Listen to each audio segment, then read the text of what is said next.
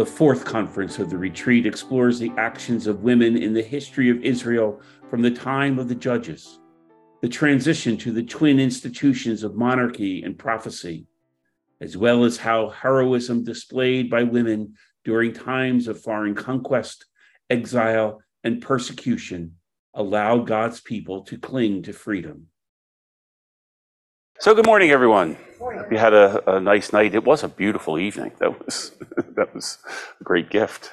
Um, very very nice. Um, so the the topic of this morning's uh, talk, I called it the women of history, but the history of the uh, in the scriptures, the historical books, uh, which start with Joshua and Judges and take us through Samuel and Kings and and then a few others along the way. But this history of the, of the people of God uh, having been redeemed from slavery in Egypt, formed as a people in the desert, and then settled, settled in the land that God has given them. Uh, and their point is the whole point of this whole process, from uh, from God's point of view, was to somehow teach the human race what we could be like if indeed we were willing to uh, live lives of true, genuine freedom in order, in, in order and respect and in the common good. Uh, a community of people in which there's a lot of equality, not necessarily a lot of dominance and authority, but it requires, and, and certainly not the slavery that they were experiencing in Egypt but it requires a freedom that comes from the willingness of everyone to participate and everyone to trust and everyone to uh, not pursue their own interests. It didn't work. and it still hasn't worked yet. We're still working on that. But that is the, the whole story of the covenant between God and God's people is um, you are free you are absolutely free. And here's what it will take to really, truly be free. Your choice is to choose life, as the book of Deuteronomy tells us, or not. You choose life if you live in accordance with the wisdom of the, of the law. And the law being this is this is it. This is the invitation. There's no coercion here. Absolutely no coercion in the covenant. It is pure choice. And the God of the covenant is not interested in coerced hearts. The God of the covenant is only interested in free hearts. And therefore, that's where it seems to have fallen short. Nothing wrong with the, the rules necessarily, but they do require an embrace in freedom.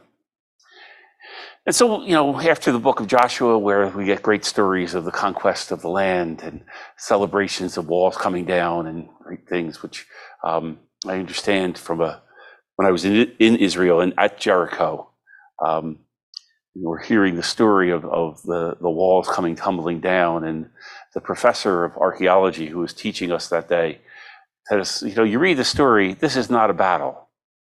This is a liturgy. This march around the walls of Jericho is led by priests, not soldiers, and trumpets. This was a, a, a worship service to celebrate God's action and providence in the world, which I guess is great if you're outside the walls of Jericho. Maybe not so good if you're inside the walls, but nonetheless, there's the stories that go, that go along the way.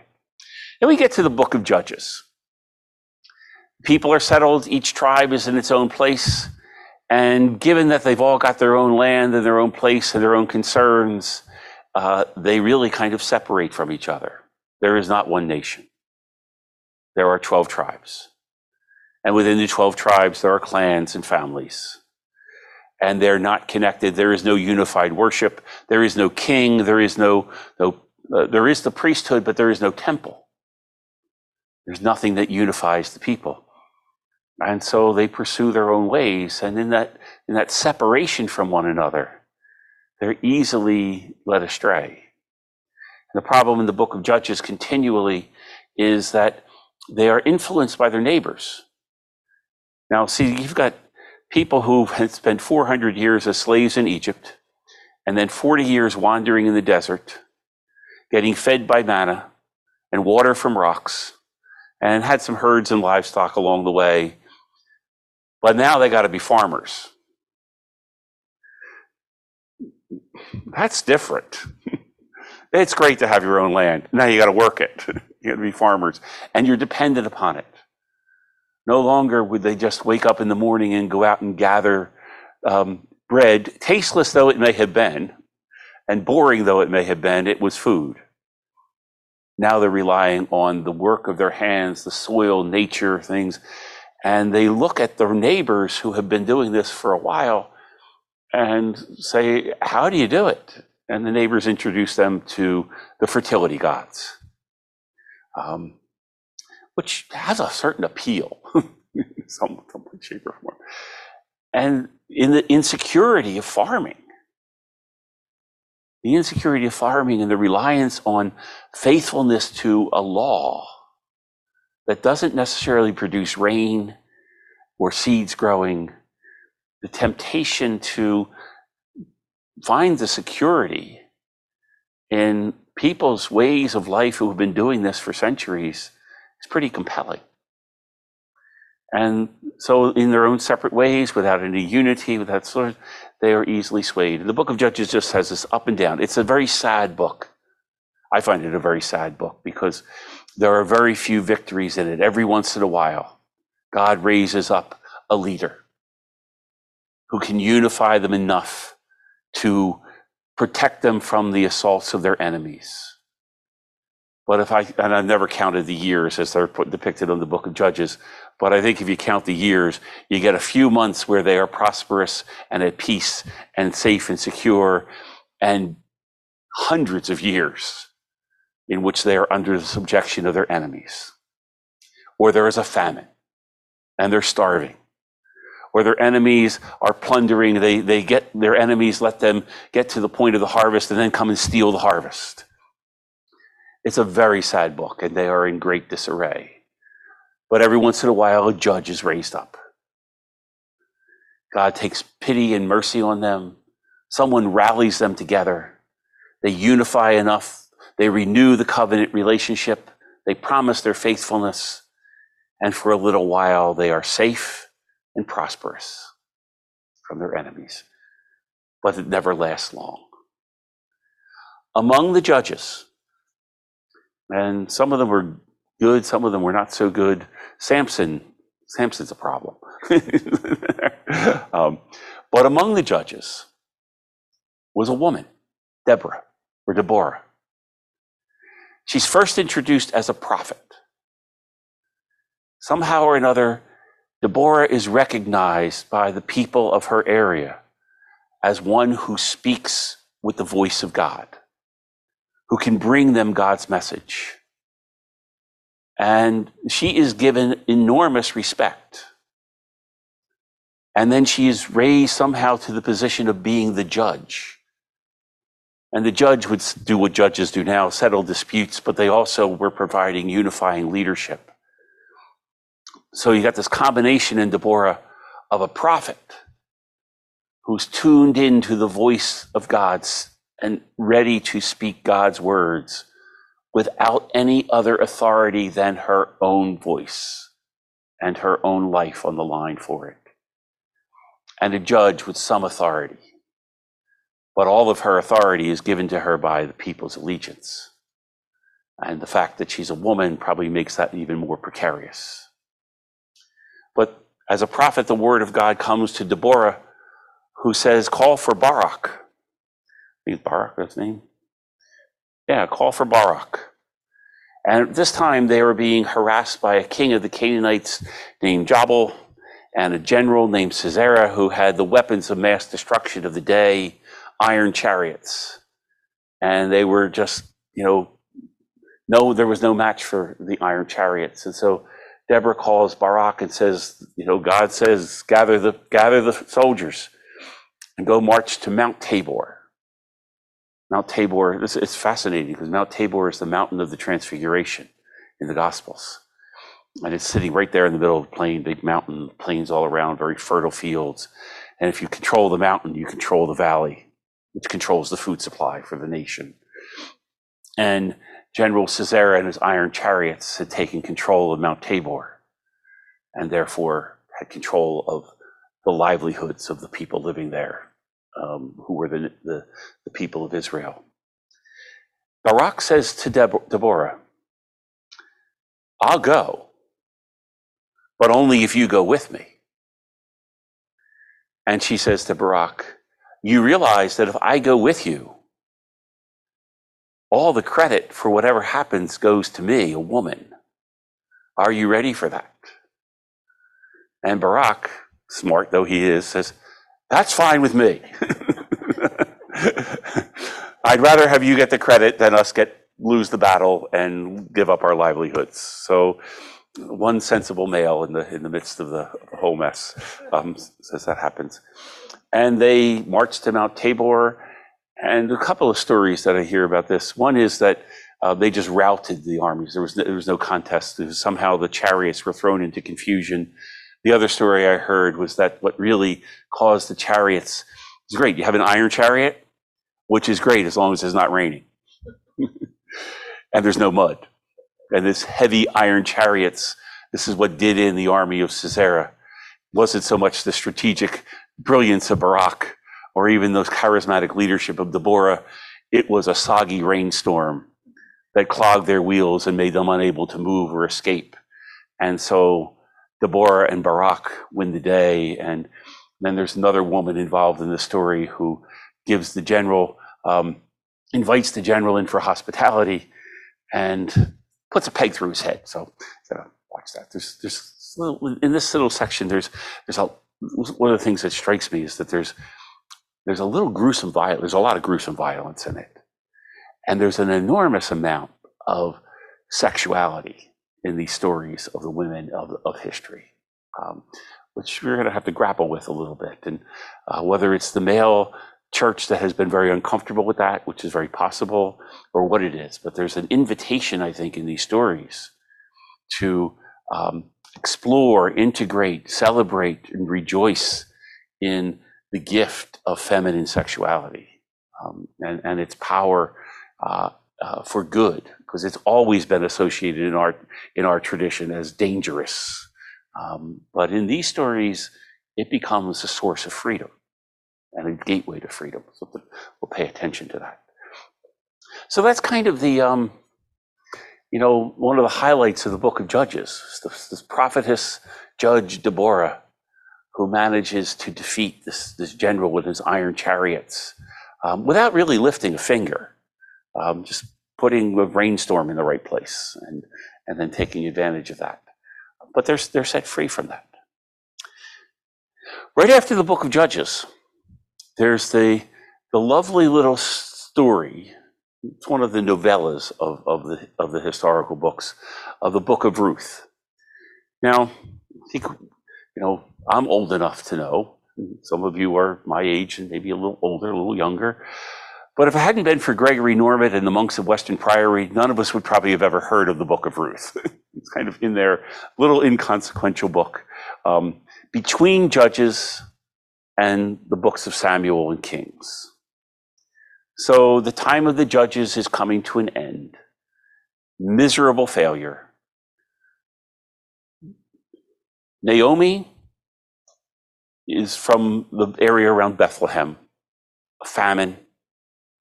And she goes to the neighboring country over to Moab. And there, her sons marry two Moabite women. Ruth is one, and her sister is the other. Naomi is already a widow. The two husbands of these Moabite women die, and so now you have three widows trying to eke out survival in the midst of a famine. In a for Naomi in a foreign land, but now for Ruth and her sister, they are they have no status because they're now widows. So you have three widows, one a foreigner, trying to somehow eke out survival, and it's just a mere survival in all this.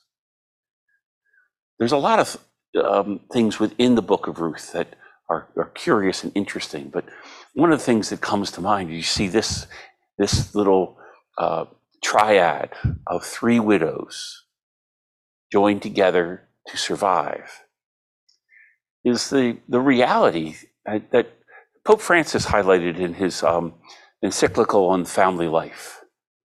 Uh, that families come in all kinds of different configurations. And that if we start, if we fall prey to the temptation of limiting families to uh, married parents with children, we may miss an awful lot of the richness of the love and the devotion and the respect and the strength of human families that look very differently than that. Yes, we have those configurations. And yes, there are the configurations of families now more and more where there is no marriage involved. Sometimes there is only one parent, sometimes maybe two, sometimes instability, sometimes children who come from many parents all living together with, with some parents. Um, but then there are the other families that just kind of emerge naturally. I have in mind like two or three sets of sisters, blood sisters, who are each other's family. Whatever's happened in their lives, I'm not all that sure. Maybe they've had families of their own. Maybe they are now widowed. Maybe they were never married, never had children. But I see them, they come to church every week together. And I've been watching this for 15 years in the time that I've been in Andover. And I've watched these sets of sisters come and watch one of them deteriorate in health while the other takes care of her. And you just see this, this bouncing out, and somehow or another, there's a family there that should be celebrated and recognized and respected and offered us life. I know too many, well, not too many, I, I know a lot, never too many of them, um, of aunts who somehow are the, even though they may not be living with their nieces and nephews, are that one source of stability for a niece and a nephew who's in a, in a, in a family configuration that is not very stable. And somehow or another, there's this one point of contact that is constant and reliable. And somehow that should be, should be recognized and celebrated and rejoiced in um, and, and noted. And often, too often it's marginalized. Of course, there are, so you have the story of Ruth and her mother in law. And there are plenty of stories of women taking care of their mothers in law um, taking care of their mothers, their mothers in law, their own elderly aunts, all sorts of configurations of, of caretaking that's going on um, among, among people. Grandmothers caring for grandchildren because parents are out of the picture. Uh, enormous, enormous variety of these configurations we call families. And if we're trying to put all families into one mold, we're going to fail miserably. But if we're able to kind of consider and look and see what is the essence of family, we might discover things that, like Ruth and Naomi discovered, that devotion and love and respect and loyalty and fidelity and commitment matter far more than blood relations. Because that's the conflict in the book of Ruth, to the extent that there's conflict in the book of Ruth, other than starving all the time.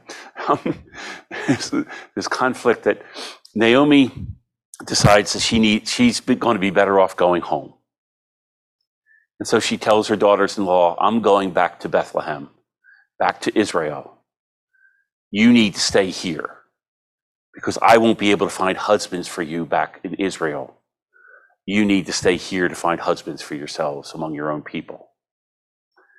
And the two women argue with her, and she keeps being persistent. And Ruth's sisters re- relents and stays in Moab. But Ruth says is, is insistent that she is going to stay connected to Naomi, whom obviously she has grown to love and respect a great deal. And that's where the song "Wherever You Go, I Shall Go" comes from. She she says those words to Naomi, and they together go to make their way to find survival back home in Bethlehem. Um, she makes that commitment, and she be, she's going to become uh, Naomi's caretaker.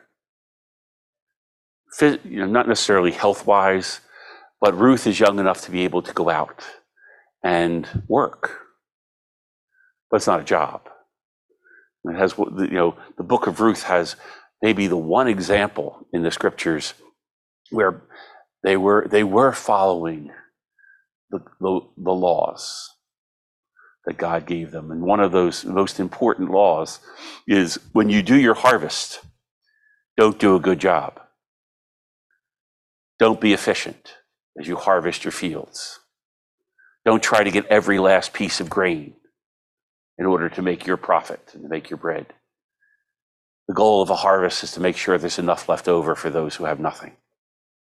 And then allow allow the poor and the hungry to come in and glean after you've harvested, after you've taken more than enough that what you need for yourself and for your business, leave enough for others.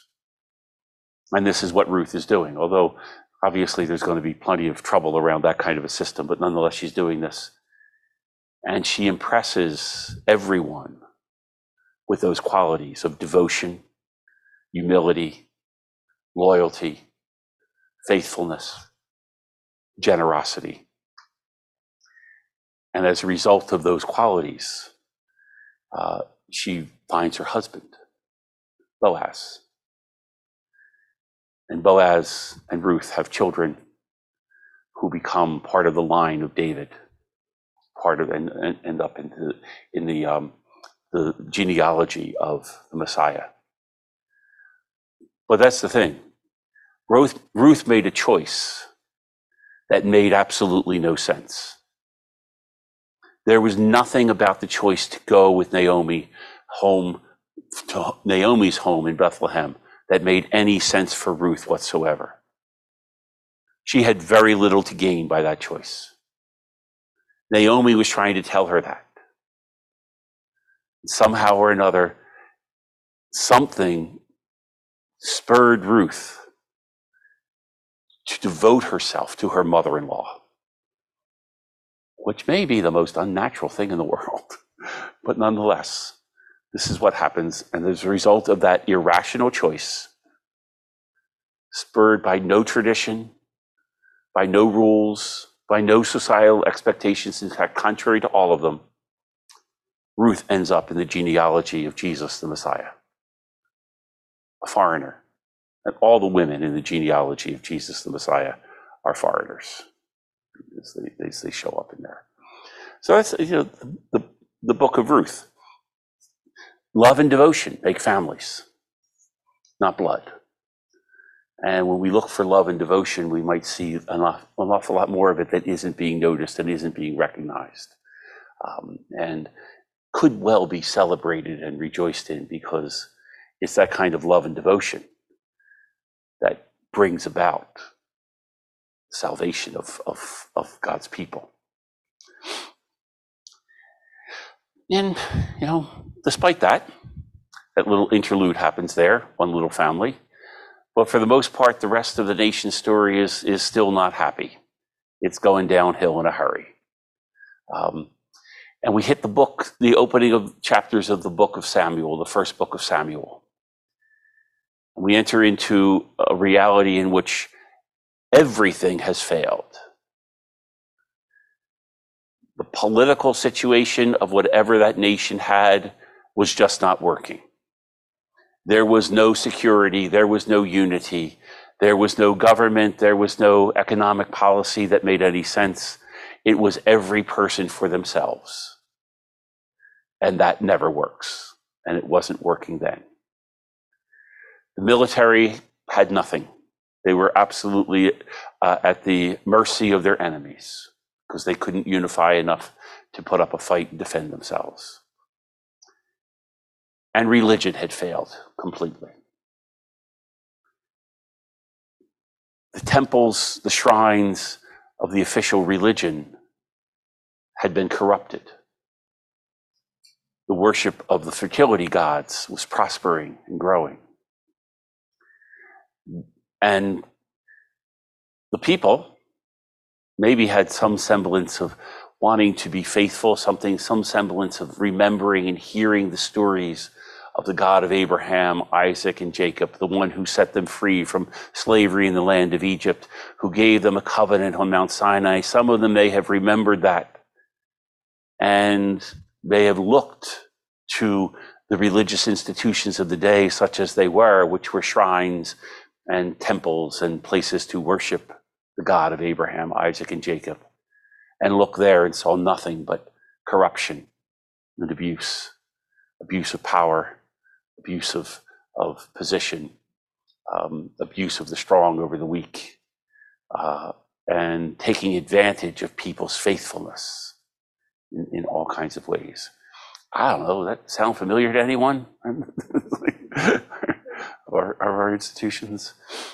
And into this, um, in the midst of this, is um, the woman Hannah, who finds herself in a very bad way. She is barren.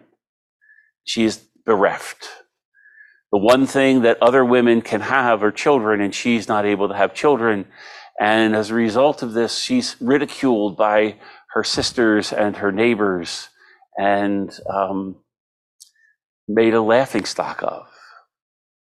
And so there's, there's Hannah, humiliated, poor, barren, and bereft. And somehow I think Hannah symbolizes for, um, for the purposes of the scriptures, Hannah symbolizes the reality without denial or illusion of, of this people of God. They have become a laughing stock. They are humiliated. They are not fertile. They are not able to bring forth life and energy and prosperity on their own. They have fallen into disarray and there's nothing there. And Hannah, as the first book of Samuel tells us, takes her stock in life to heart and places herself before her God, the God of Israel, not the God of the Baals, but the God of Israel, and pours out her heart, praying from the reality of her situation. And she kind of makes a deal in the process. You know, I'm going to rely on you. I've got nothing. But if you come and you rescue me in my emptiness, in my lowliness, I will offer you everything. Right now, I'm giving you everything I have, which is absolutely nothing. Whatever you give me in return, I will return to you. And so she goes and visits the shrine where people get abused and fleeced and stolen from and all sorts of things. But she goes there with her faith and is praying there. And Eli, the priest, thinks she's drunk, but she's not. And lo and behold, uh, she conceives and bears the son Samuel, and she fulfills her promise by taking her son and placing him in the service of God, which had to be a tremendous risk because she's putting him in the temple or the shrine of Eli, which we'll read as the chapters go on in the book of Samuel, is not a good place to be raising a child. but Eli is under the protection of, of, of Yahweh and grows, you know, has the famous Speak, Lord, your servant is listening, and receives the word of God, and is this bridge between this Israel that is lost and disunified and barren and bereft and and depressed. And through the prophet Samuel, the tur- the page gets turned, the corner gets turned, and while it's going to be quite a struggle and it's not a pretty story all the time, Samuel brings forth uh, a unified nation under the kingship of Saul and then David. And somehow or another, with this strength, with this unity, with a renewed sense of the identity of this people as God's people, the nation comes together and becomes a real nation. Sort of a real nation. There's always a little puny thing, but sort of a real nation. But that happened not as the result of any political scheming.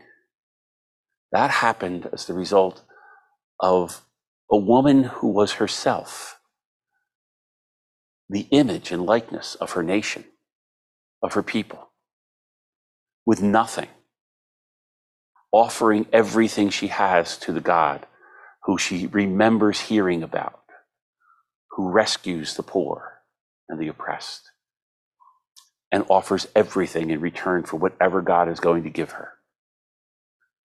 And as a result of that, the prophet Samuel emerges.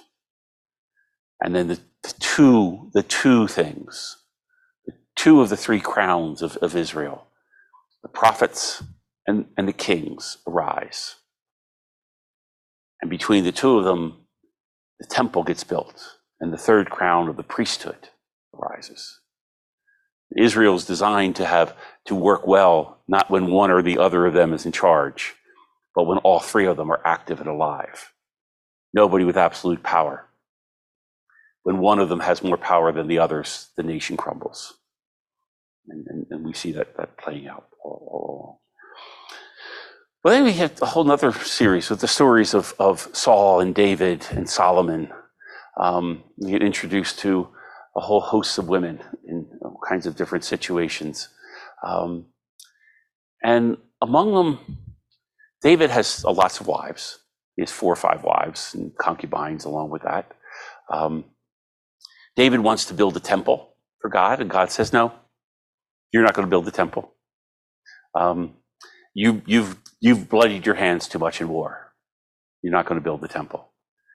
Um, and I think I, I see the connection somewhere between David's uh, rejection of his idea that he's going to be the one who builds God's house um, into a little bit of a pity party.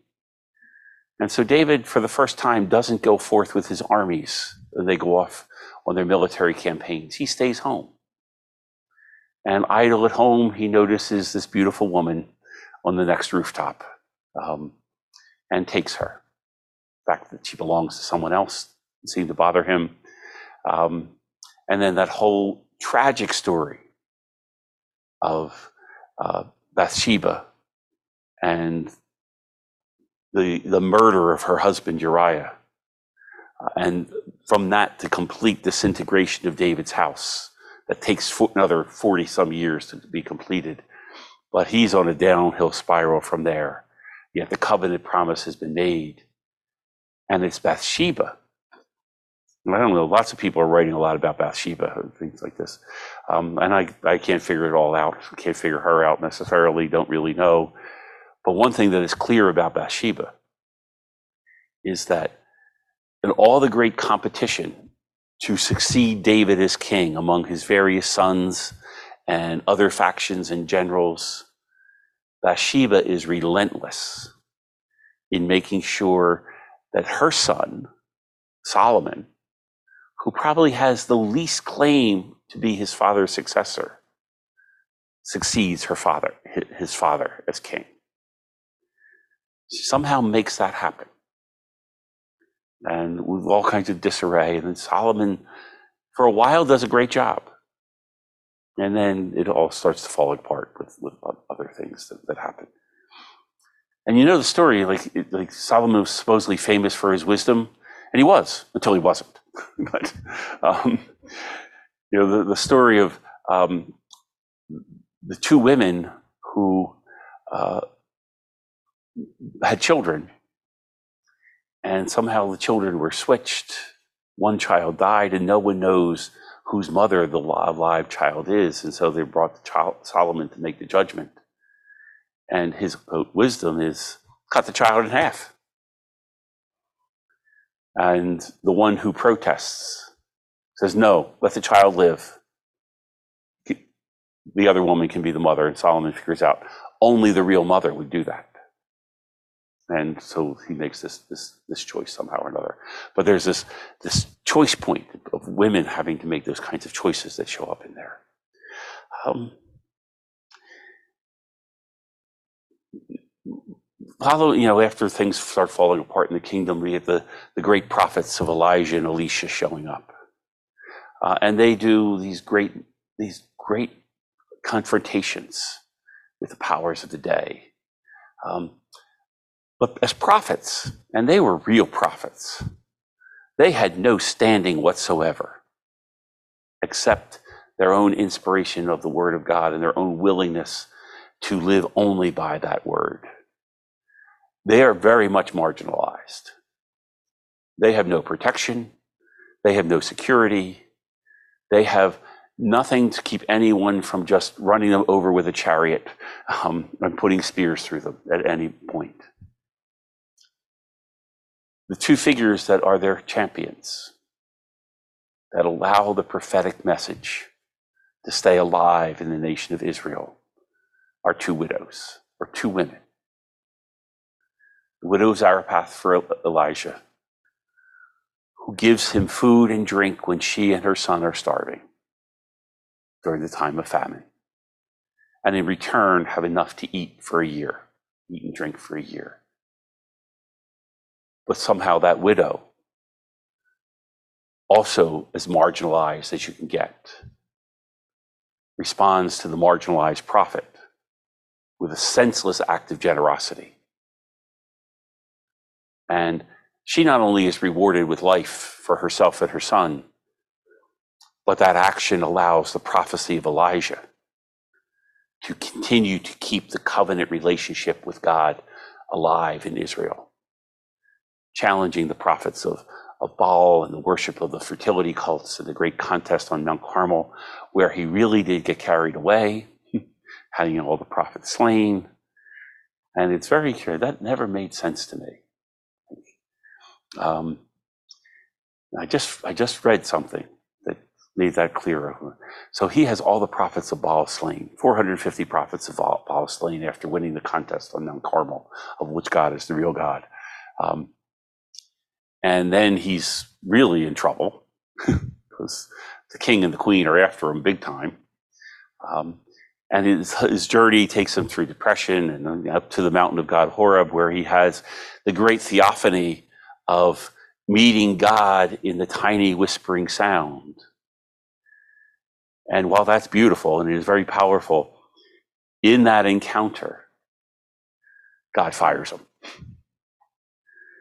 So he's told, you know, yeah, yes, you've been zealous for the Lord your God. It's interesting. His, his speech is the same before and after the theophany. It doesn't change. And then God's response to the lack of change in his in his understanding of himself with, yeah, you're done. Time to anoint Elisha as your successor.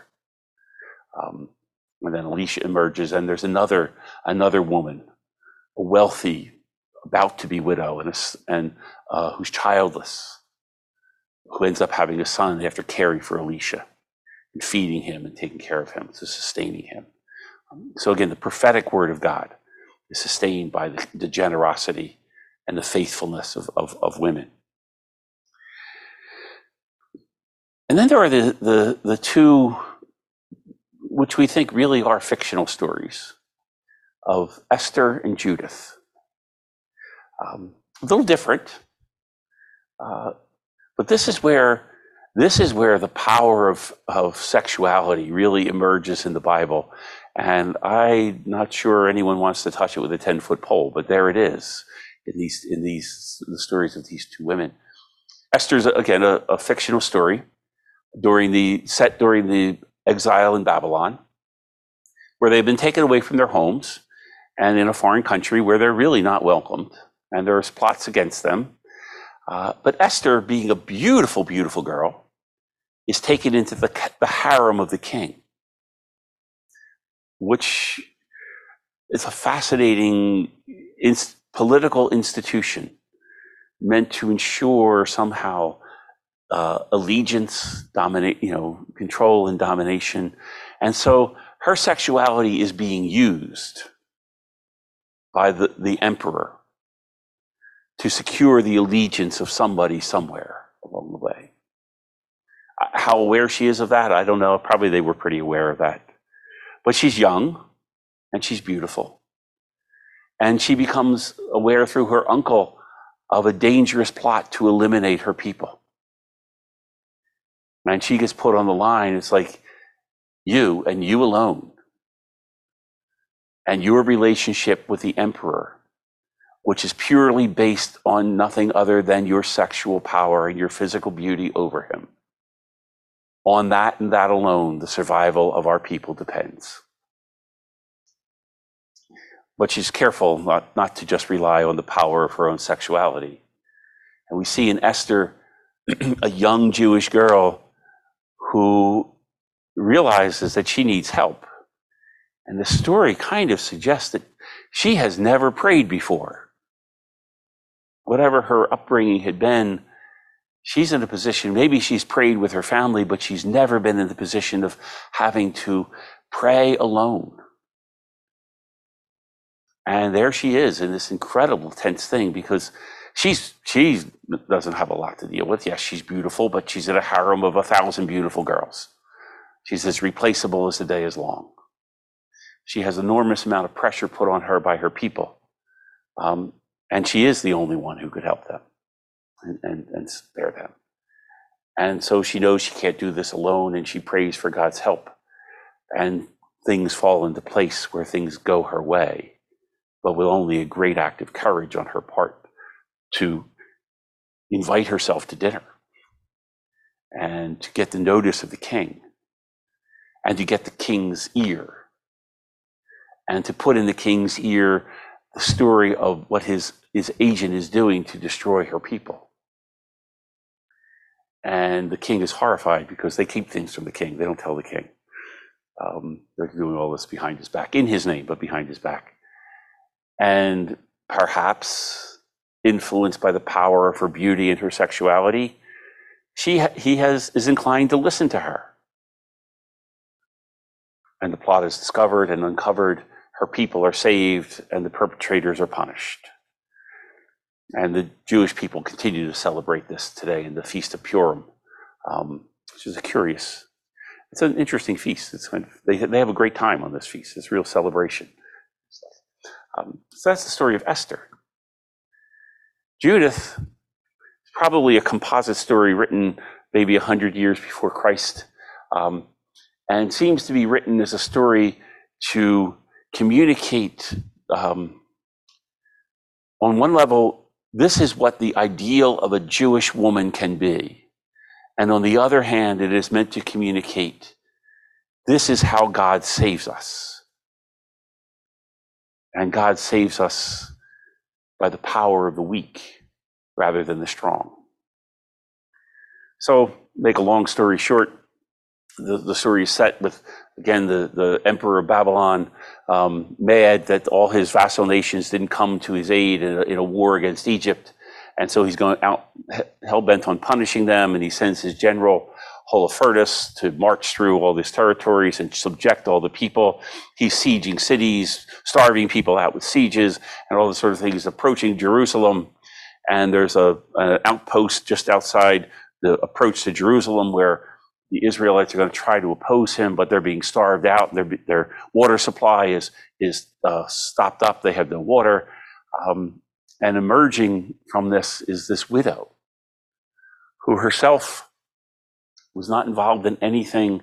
She lived the life of a widow, uh, mourning every day of the week except for the Sabbath and on the festivals. And so she comes and joins this, this group of people and she's told to pray. Your job is to pray. What we need is rain.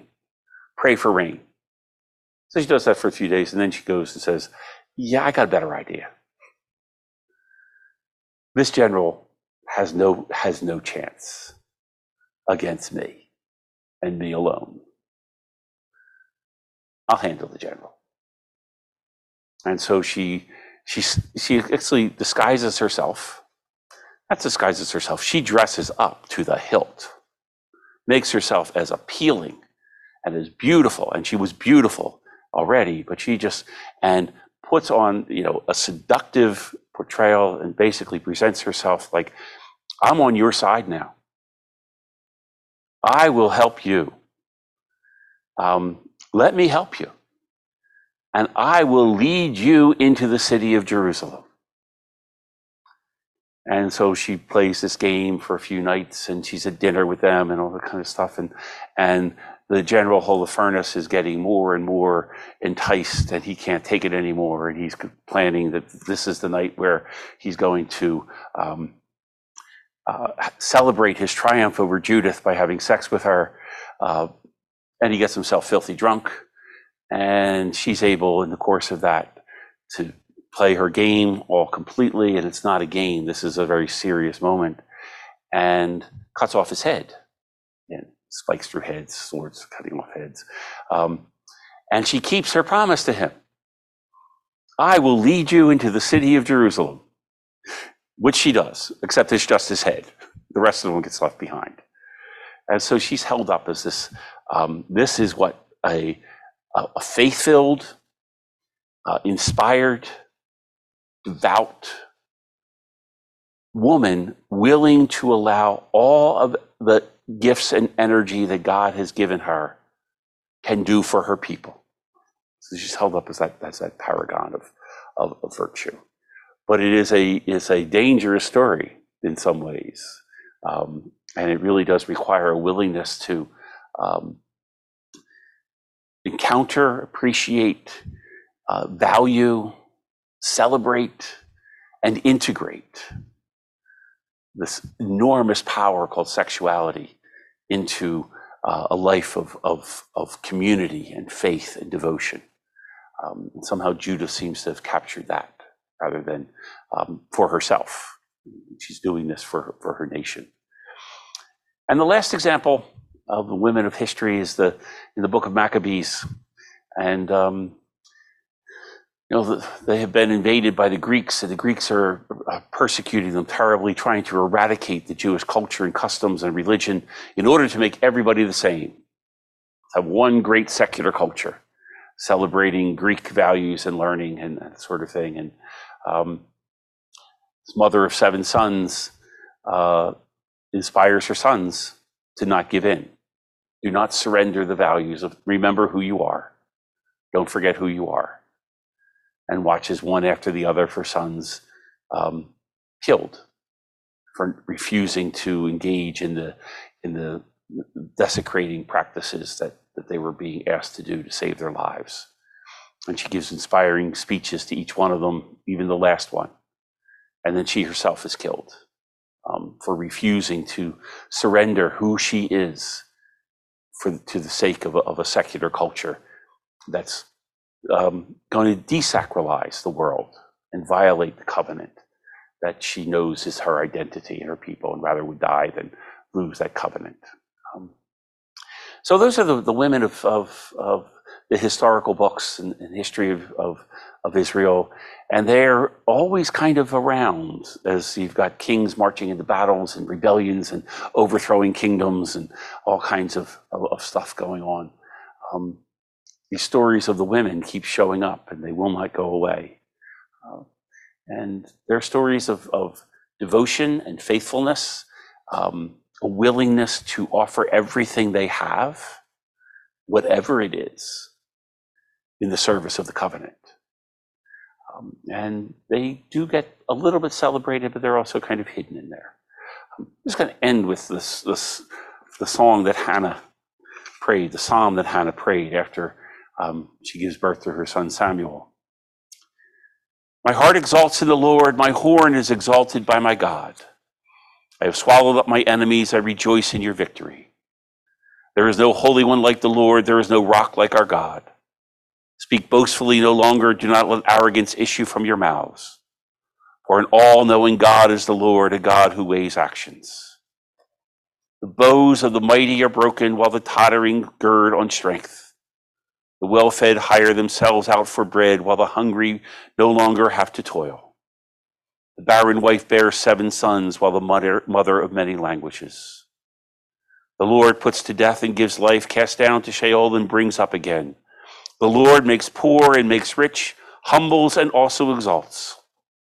He raises the needy from the dust, from the ash heap lifts up the poor, to seat them with nobles and make a glorious throne their heritage. For the pillars of the earth are the Lord's, and he has set the world upon them. He guards the footsteps of his faithful ones, but the wicked shall perish in the darkness. For not by strength does one prevail, the Lord's foes shall be shattered. The Most High in heaven thunders, the Lord judges the ends of the earth. May he give strength to his king and exalt the horn of his anointed. Sound a little familiar to um, prayers that Elizabeth and Mary prayed, which we'll talk about tomorrow. Okay, so um, Mass at 11:15, and uh, this afternoon we're going to look a little bit about the prophetic literature, and the wisdom literature, and uh, and really um, images of God that get that need to be brought forth and celebrated more, the feminine images of God that, that those sources of literature offer us. All right, very good.